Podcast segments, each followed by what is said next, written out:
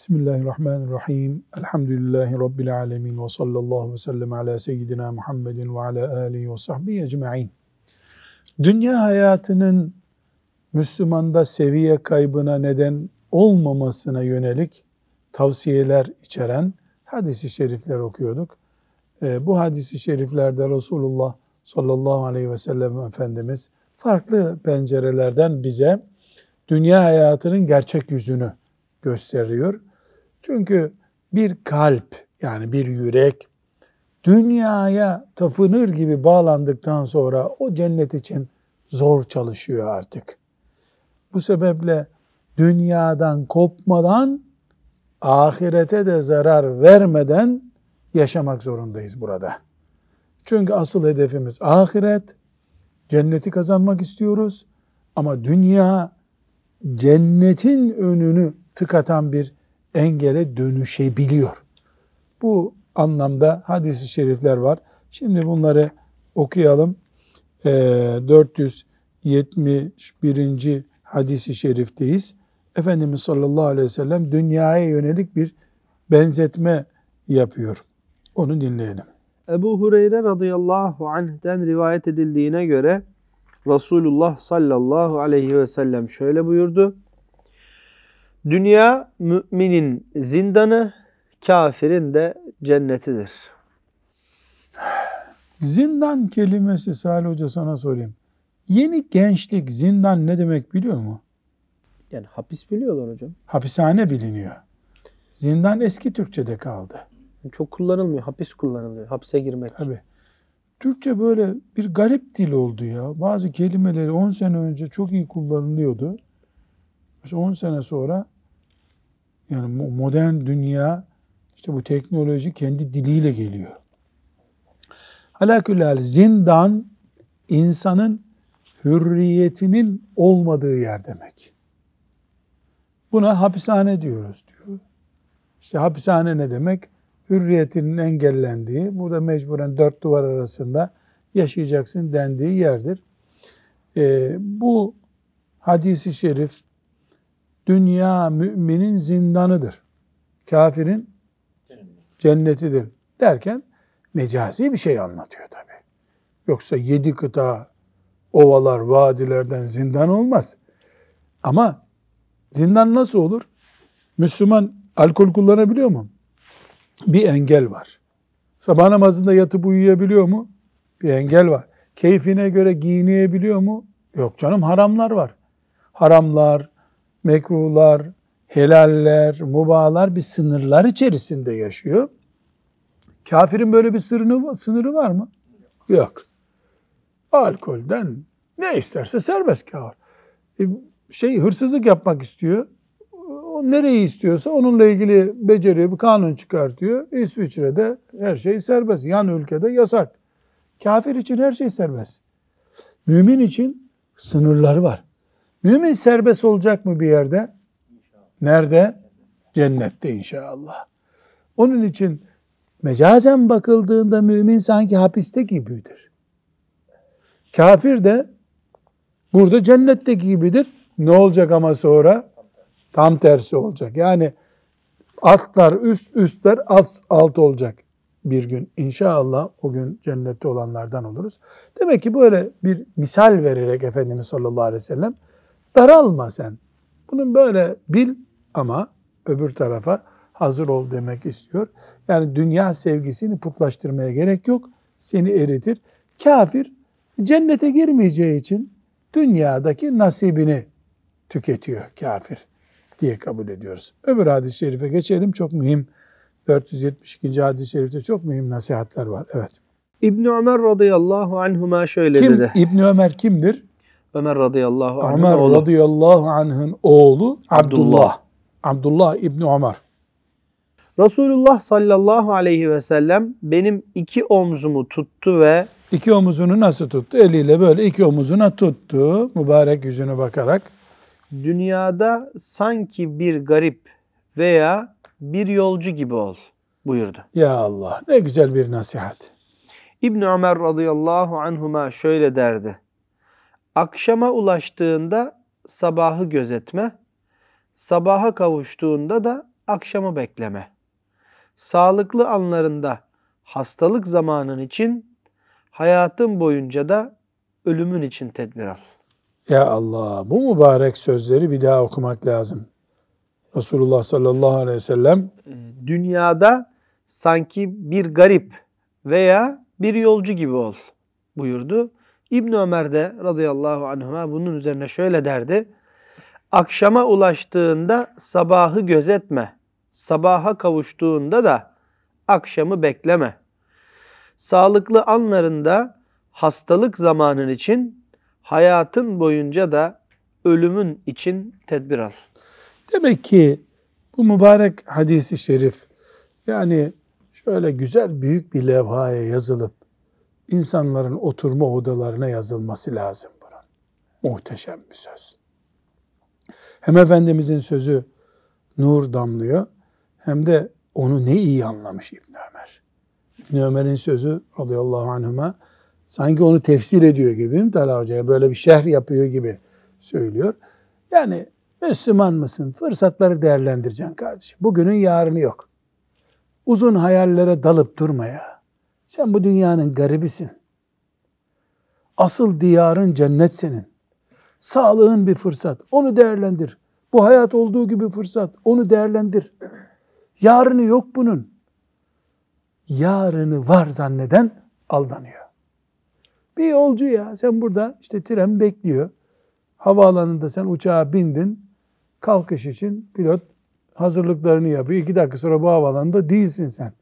Hayat ondan da kısa gerçi. Yani hayat gene pilotun beş dakika bekleyeceği belli orada. Ama hayat ondan da kısa. Bu mübarek hadisi şerif dört büyük öğüt veriyor. Birincisi bu bunları not etmekte fayda var.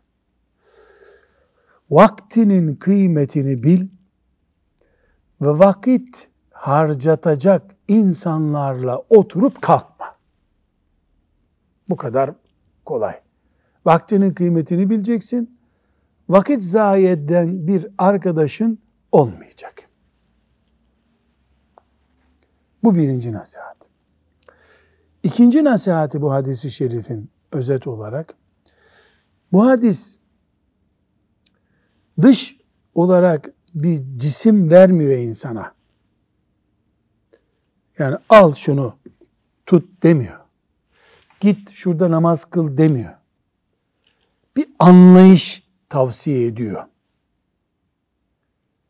Yolcu gibi ol diyor. Garip gibi ol diyor. Dolayısıyla ikinci olarak anlıyoruz ki kalbini koruman gerekiyor. Maneviyatını koruman gerekiyor. Eğer sen maneviyatını korumazsan dalarsın. Birinci de vaktini koru dedi. Vaktini koru, korumana engel olacaklardan uzak dur dedi. İkinci de iç dünyanı koru ve bu korumayı engelleyecek olan arkadaşın olmasın. Üçüncü nasihatı iyi bir mümin asıl vatanı için hasretle yanar. Hedef cennettir. Cennetten başka hedefi olmaz müminin. Yaptığı işlerde de bu hedefe gerçekten kilitlendiğini işaret eder. Hem cennet hedefi var hem de namaz kılmaya vakit bulamıyor.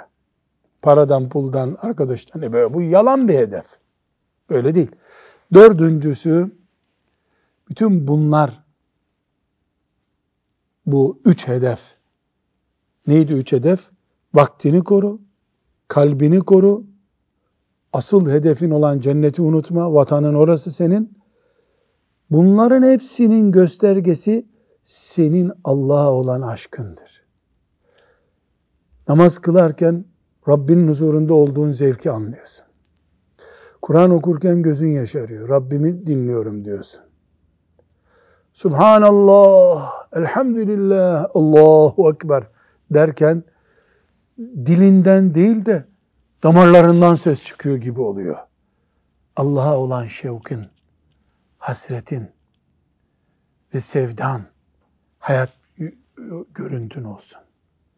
Bu dört şeyi sağladığı zaman mümin, işte İbn Ömer'in e, anlattığı şerhe gelmiş oluyor.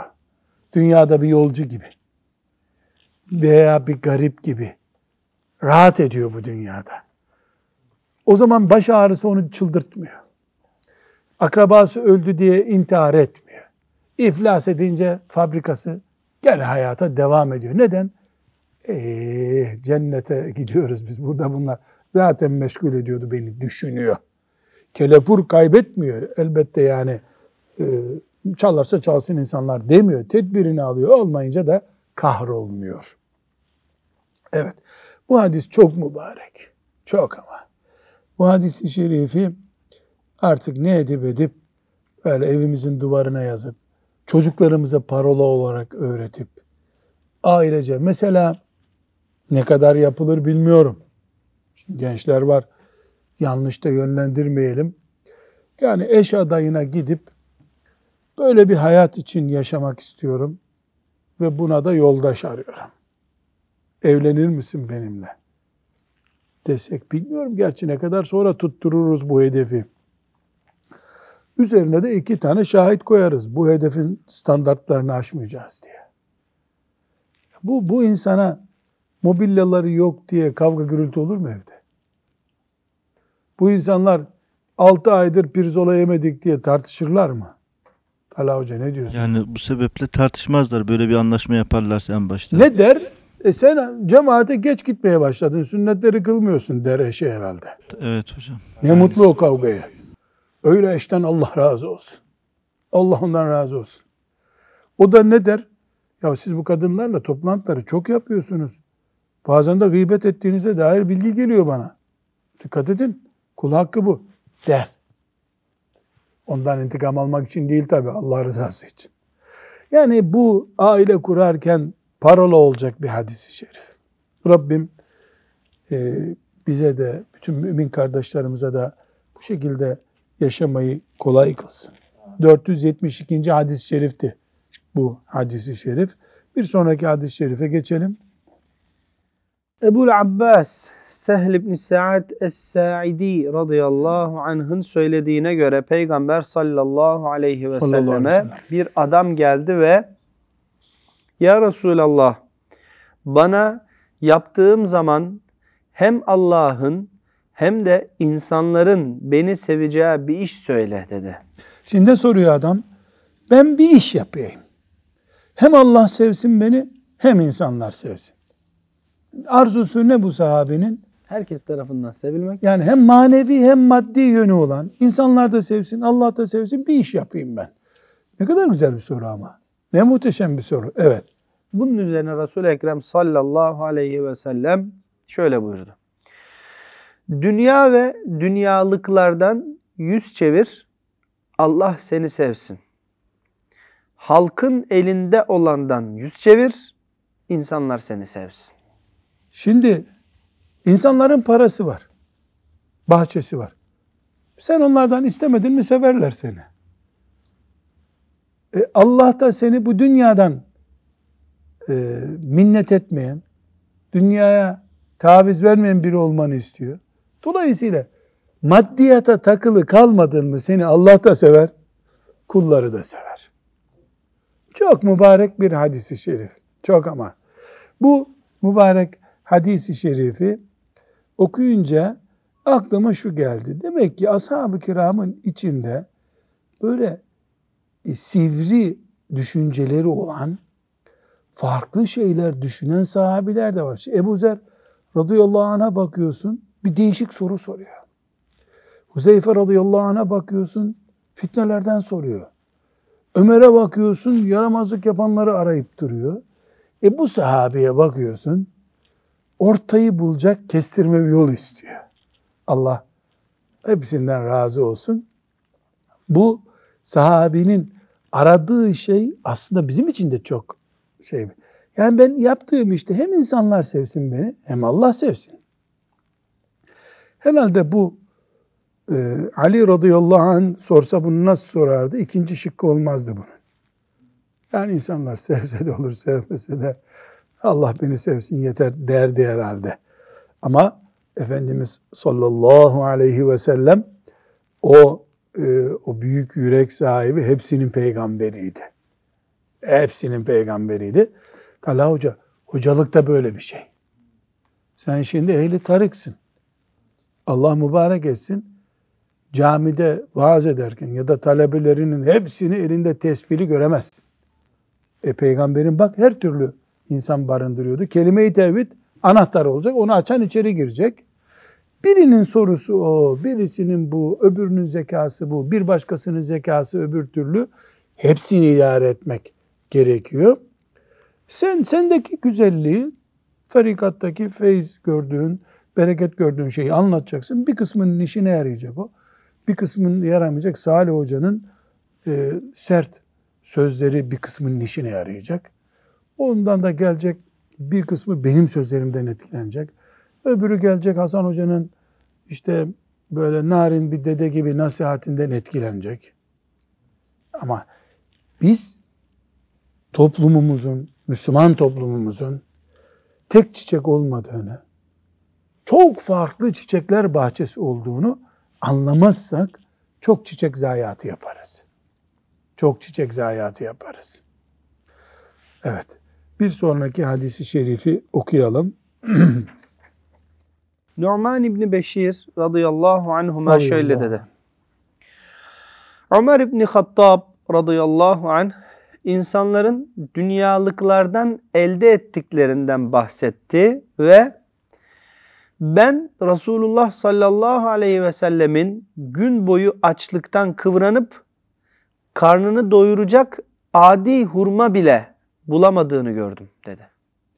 Bu son paragrafı bir daha oku Hafız Salih. Ne diyor Ömer radıyallahu anh? Ben Resulullah sallallahu aleyhi ve sellemin gün boyu açlıktan kıvranıp karnını doyuracak adi hurma bile bulamadığını gördüm. Bu hadisi açıklamıyoruz. Burada hadis açıklamak için oturduk ama bu hadisi açıklamaya gerek yok. Yani insanın ağzında cümle toplanması zor. Peygamber sallallahu aleyhi ve sellem gün boyu görmüş. Adi bir hurma yani öyle herkesin yemeyeceği kadar adi bir hurma bile ağzından geçmediği gün olmuş. Her yer hurma bahçesi. Onun için bu, bu, bu hadisi açıklamayalım. Bir sonraki hadis-i şerife geçelim. Ayşe radıyallahu anha şöyle dedi. Resulullah sallallahu aleyhi ve sellem vefat etmişti. O sırada benim evimin rafında bir parça arpadan başka bir canlının yiyeceği hiçbir şey yoktu. Ya Rab bir de bu, bunu buna şimdi bakalım. Yani Ayşe anamız evinin rafı var tabii değil mi? Demek ki raf dediği mutfak, orada. mutfak dolaplarından bahsediyor. Ha, dolaplardan biri işte. Yani Efendimiz sallallahu aleyhi ve sellem vefat ettiğinde Tebuk gazvesinden döndükleri seneydi değil mi? Rum İmparatorluğunu dize getirmişlerdi. Öyle bir peygamber vefat ediyor. Ne diyor hanımı? Bir parça arpadan başka bir canlının yiyeceği hiçbir şey yoktu. Yani farelerin bile yiyeceği bir şey yok evde. Bırak insanı. Canlının yiyeceği bir şey yok. Ben ondan uzun süre yedim. Sonra ölçtüm de tükeni verdi, tükeni verdi. Ya Allah. Uzun süre yemiş ondan. Meğer ki Efendimiz sallallahu aleyhi ve sellem bir avuç buğday bırakmış, ona arpa bırakmış ama ondan Efendimizin bereketiyle hep devam. Sağlığında da yapıyordu ya Efendimiz sallallahu aleyhi ve sellem bunu. Bazı yiyecekler elinde tükenmiyordu. Kendi aç kalıyordu ama ashabına mucize gösteriyordu. Sonra ne kadar kaldı diye bakınca Ayşe annemiz öbür gün bitmiş. Kim bilir yarım kilo, bir kilo bir şeydi. Burada tabii bir bereket ve Allah'a itimat etmek. Peygamberden kalan bana yeter düşünmek. Beni yaratan Rabbim aç bırakmaz düşünmek. Bu hissiyat var. Fakat Salih bunu bir daha oku buna da açıklama yapmayacağız. Ayşe radıyallahu anha şöyle dedi. Resulullah sallallahu aleyhi ve sellem vefat etmişti. O sırada benim evimin rafında bir parça arpadan başka bir canlının yiyeceği hiçbir şey yoktu. Ben ondan uzun süre yedim. Sonra ölçtüm de tükeni verdi. Evet, evet. Bir sonraki hadisi şerifi de okuyalım. Müminlerin annesi Cüveyriye binti Haris'in erkek kardeşi Amr İbni Haris radıyallahu anhuma şöyle dedi. Amr bizim neyimiz oluyor Talha Salih Hoca, Talha Hoca? Amr İbni Haris bizim neyimiz oluyor? Anamızın erkek kardeşi olduğuna göre dayımız oluyor. Dayımız oluyor. Resulullah sallallahu aleyhi ve sellemin e, yönünden Resulullah sallallahu aleyhi ve sellemin kayınçoları bizim nemiz olur? Ana, hanımları anamızsa dayımız olur. Allah şefaatlerine nail etsin. Şöyle dedi. Resulullah sallallahu aleyhi ve sellem vefat ettiğinde geride bindiği beyaz katırı, Bir, katır. Silahı, Silah ne ediyoruz? Kılıç. o oku var mızrağı. Yolcular için vakfettiği arazi dışında Nerede bu arazi? Hayber'de. Hayber'deki. Yolculara sadaka olarak vakfe. O da yani bitmiş onun değil. Evet. Bunun dışında ne altın, ne gümüş, ne köle, ne cariye ve ne de başka bir şey bıraktı. Kainatın efendisi ama bir şey bırakmadı. Ne bıraktı? Kur'an bıraktı. Büyük bir siret bıraktı. Cennet ahlakı bıraktı. Şeriat bıraktı. Bir katırı vardı. Katır da şimdi de at gibi değerli bir hayvan değil. O zaman da öyleydi. Bir at bile bırakmadı yani. Devesi de yoktu. Sallallahu aleyhi ve sellem. Evet öbür hadis-i şerife geçelim. Habbab İbni Eret radıyallahu anh şöyle dedi. Habbab'ı nereden hatırlıyoruz? Hatırlamamız gerekiyor. Mekke'deki eziyet, Mekke'de eziyet çeken, sırtında demirler dağlattırılan bir sahabi. Allah ondan razı. Yani işkence yaraları ölünceye kadar sırtında ve göğsünde duran bir zat. Şimdi ne anlatıyor bir bakalım. Biz Allah Teala'nın hoşnutluğunu kazanmayı arzu ederek Resulullah sallallahu, Sallallahu aleyhi ve sellemle birlikte Medine'ye hicret ettik. Allah'ın ecrimizi vereceği kesinleşti. Bizden bazıları ecrinden hiçbir şey yemeden vefat etti. Allah. Onlardan biri de Mus'ab bin Umeyr radıyallahu anh'tır. O Uhud günü şehit edilmişti. Arkada yünden yapılmış çizgili bir kaftan bıraktı. Kaftan ne ediyoruz? Cübbe gibi giyilen. O kaftanla başını örttüğümüzde ayakları açılıyor, ayaklarını örttüğümüzde de başı açıkta kalıyordu.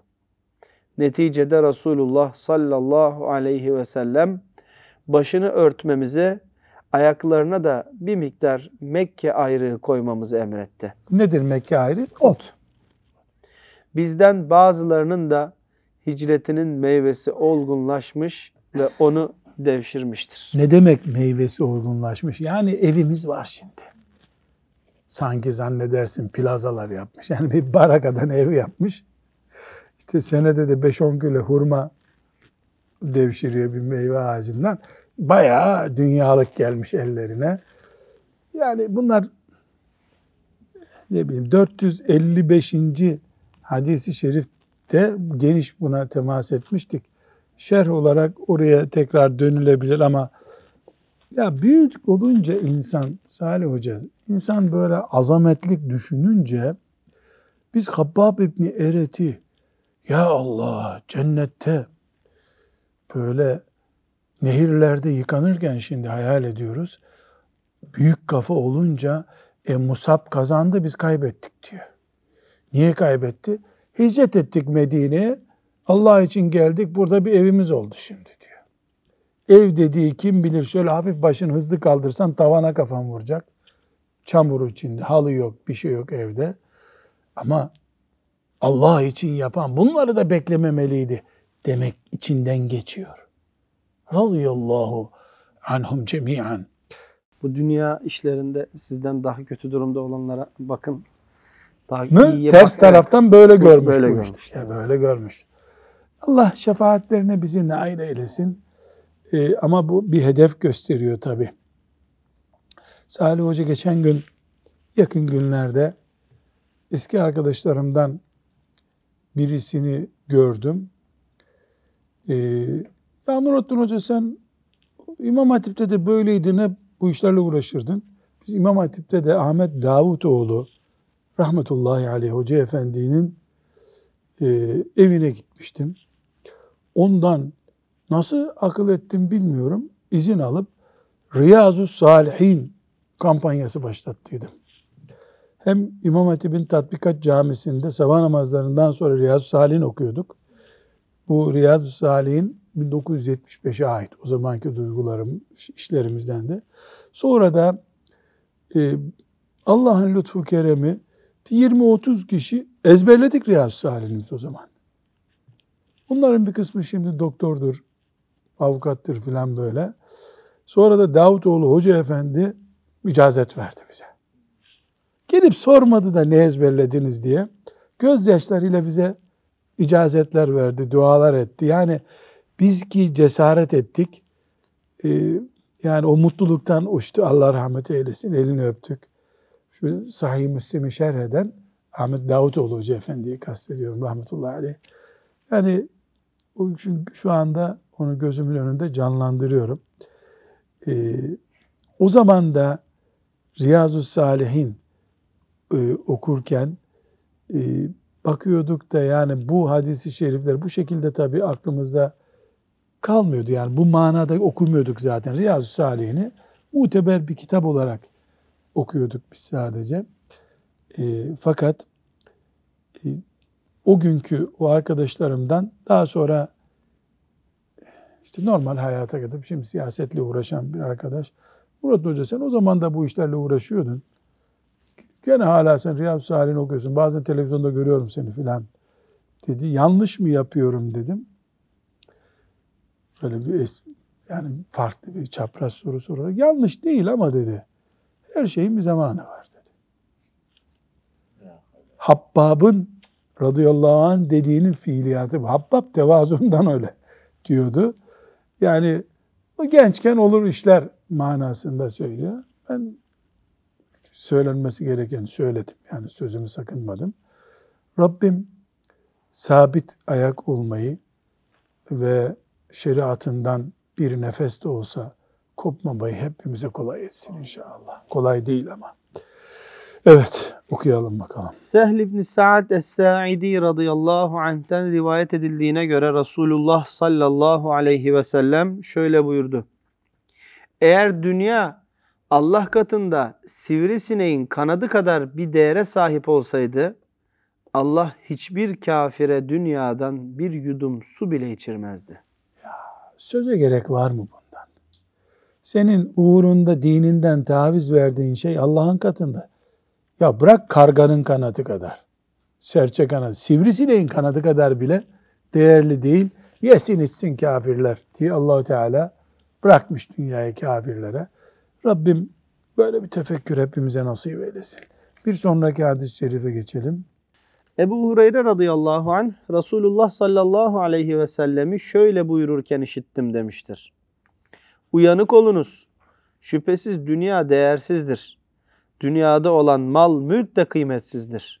Ancak Allah Teala'nın zikri ve ona yaklaştıran şeylerle öğretici ve öğrenici olmak müstesnadır. Yani şu dünyada zikrullah, Allah demek, Kur'an okumak ve ilim talebesi olmak. İnşallah Riyazu Salih'in okurken Rabbimin lütfu keremiyle biz bunlardanız inşallah. İlim hocasısın, talebesisin. Ne mutlu sana. Bunun dışında ne varsa kıymet yok. Ya, Türkçe'de eskiden beş kuruş etmez diye bir deyim vardı. Beş kuruşlu yılları siz hatırlıyor musunuz? Yani beş kuruş diye sarı para vardı. Bizim çocukluğumuzda bile onunla bir şey alınmazdı. Beş tanesiyle bir bisküvit falan bir şeyler alınıyordu ama para olarak vardı işte. Beş kuruş etmez. Dünya beş kuruş etmez ama zikrullah da burada yapılıyor. İlim de burada öğreniliyor. O seviyeden biraz değeri var. Ee, Rabbim bu şekilde bakabilen kullarını cennete hazırlıyor. Bakış tarzı e, böyle olmayanlar çok zarar ediyorlar. Ama burada bir hile var. Bu hileyi çözmemiz lazım. İblis lanetullahi aleyh. Çok eski. Adem babamızdan önce o vardı. Değil mi? Kaç milyar insan yarattıysa Allah Celle Celaluhu hepsi onun elinden geçti peygamberler hariç.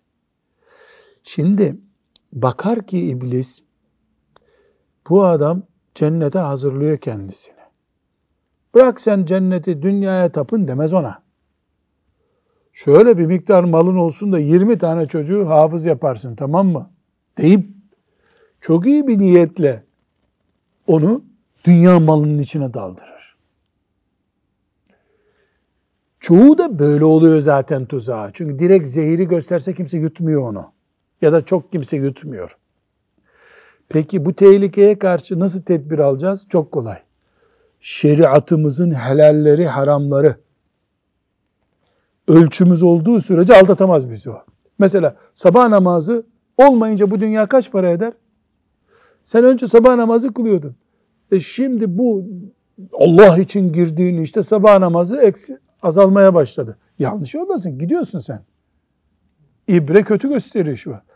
Eskiden şüpheli şeyleri bile mutfağına sokmuyordun. Şimdi açık haramlar bile okeylenmiş mutfakta e, dolaplarda dolu. E demek ki sen yanlış yoldasın. İşte gazlı içecekleri içmediğin zamanlar vardı. Şimdi neredeyse biraya izin vereceksin. Eskiden kadın eli tutmak haramdır diyordun. Şimdi yan yana fotoğraf veriyorsun. E, şimdi ne kadar niyetin iyi desen de senin kontrolün başkasının elinde. O başkası da kim? İblis. Yoksa dünya uzak durun e, hepiniz öleceksiniz deyip Allahu Teala'nın bizi uzak tuttuğu bir yer değil. Dikkat etmezseniz sömürür sizi dünya dediği bir yer. Rabbimizin. Evet. Bir sonraki 480. hadis-i şerife geçelim. Abdullah İbni Mes'ud radıyallahu anh Radıyallahu anh. rivayet ediyor. Resulullah sallallahu aleyhi ve sellem şöyle buyurdu. Çiftlik ve akar edinerek dünyaya rağbet etmeyiniz. Çiftlik ve akar edinerek Evet. dünyaya rağbet etmeyiniz. Evet. Ee, aksi halde ona bağlanıp kalırsınız. Bu yeni baskılarında Hoca Efendiler o cümleyi öyle düzeltmişler. Şimdi e, bu hadis-i şerif Tirmizi'de Ahmet bin Hanbel'in müsnedindedir. Yani çiftlik dediğimiz e, içinde bostan oluyor işte mandıra yapıyorsun. Bunları yapmayın haramdır demiyor Efendimiz sallallahu aleyhi ve sellem. Böyle bir şey yok. Belki de şehir hayatından çok daha e, helal bir şeydir bu. 20 tane koyun, iki dönümde fasulye ektin mi? Yani memurluktan daha helal yer insan. Çünkü memurluğa 10 dakika geç gitsen kazandığın haram oluyor. Bu fasulyeyi tertemiz ektin mi? Üstelik de e, ben hormon kullanmıyorum, ilaçlama da yapmıyorum deyip üç kat pahalı da satarsın. Daha da çok kazanırsın. Ananın sütünden de helal olur sana. Yasak olan bu değil ama umumiyetle e, normal işte bizler gibi şehir hayatı yaşadığı halde sonra bir 20 dönüm bir yer alıp orada artık tabiatla meşgul olayım diyenler cuma namazına da vakit bulamıyorlar bir daha. Böylece ne oluyor? Dünya tıpkı bir farenin kapana çekildiği gibi dünya onu kapanına çekiyor. Hadi diyelim cumaya gidiyor. Yaşlı teyzesi var. Ölüm yatağında onu ziyarete vakit bulamıyor. O da cuma namazı gibi bir görev. Babasına, anasına ilgilenmiyor. Ona yabancı ülkelerden bir hizmetçi tutuyor. Sen ilgilen annemle diyor. Parasını veriyor. Yani dünya insanı böyle okyanustan bir oyuk açılıyor da gelip seni yutuyor orası. Öyle olmuyor bu iş. Büyük bir çiftlik aldın sen, mandıra aldın, cuma kaynadı, farzlar kaynadı, haramlar kaynadı. Daha fazla ürün elde etmek için e, insanların sağlığına zarar verecek şeyler kullanmaya başladın. Misal yani. Her halükarda kayıp nereden oluyor? kontrol edemediğin şeyden oluyor. E, ama profesyonel bir şekilde bir insan 500 dönüm yer, 1000 dönüm yer tutar da orada besicilik yapar. Bunlarda hiçbir sakınca yok. Bir önceki hadis-i şerifte ne dedik? Şeriatın haramları belli. Helaller belli. Allah'ın emirleri belli. Yasakları belli. Bunda yerine getiriyorsan dünyanın en güzel işi bostan beslemek. Ama umumiyetle insanlar demek ki yapamıyorlar bunu. Bu sebeple ben bu tip kardeşlerimizi e, bir tanesini de seninle ziyaret etmiştik. Mandıra açmışlardı. İlk tavsiyem şu oluyor. Senden ücret almayan bir fıkıh ehlini, alim birini iki senede bir mi ne zamansa getir buraya. Böyle Sağlık Bakanlığı'ndan, Tarım Bakanlığı'ndan denetlemeye gelip denetledikleri gibi seni denetlesin burada. Üç gün seninle kalsın. Sana desin ki sen ezan okunduktan iki saat sonra öğleyi kıldın. Kindiye yakındın, mekruh, namazları geciktiriyorsun desin. Bu, bu hayvanlara böyle yapıyorsun ama caiz değil bu desin. Sen de onu, o gittikten sonra toparla düzenini. Sen Afrika'yı çiftlik olarak edinsen ne olacak o zaman? Yasak olan kendini harcamandır. Çiftlik kurmak değildir. Peki bir hadis-i şerif daha okuyalım. Abdullah İbni Amr İbni As radıyallahu anhuma şöyle dedi. Kendimize ait kulübeyi tamir ederken Resulullah sallallahu aleyhi ve sellem yanımıza uğramıştı. Yani kulübe, bildiğimiz kulübe neye deniyor? Ev işte, küçük ev.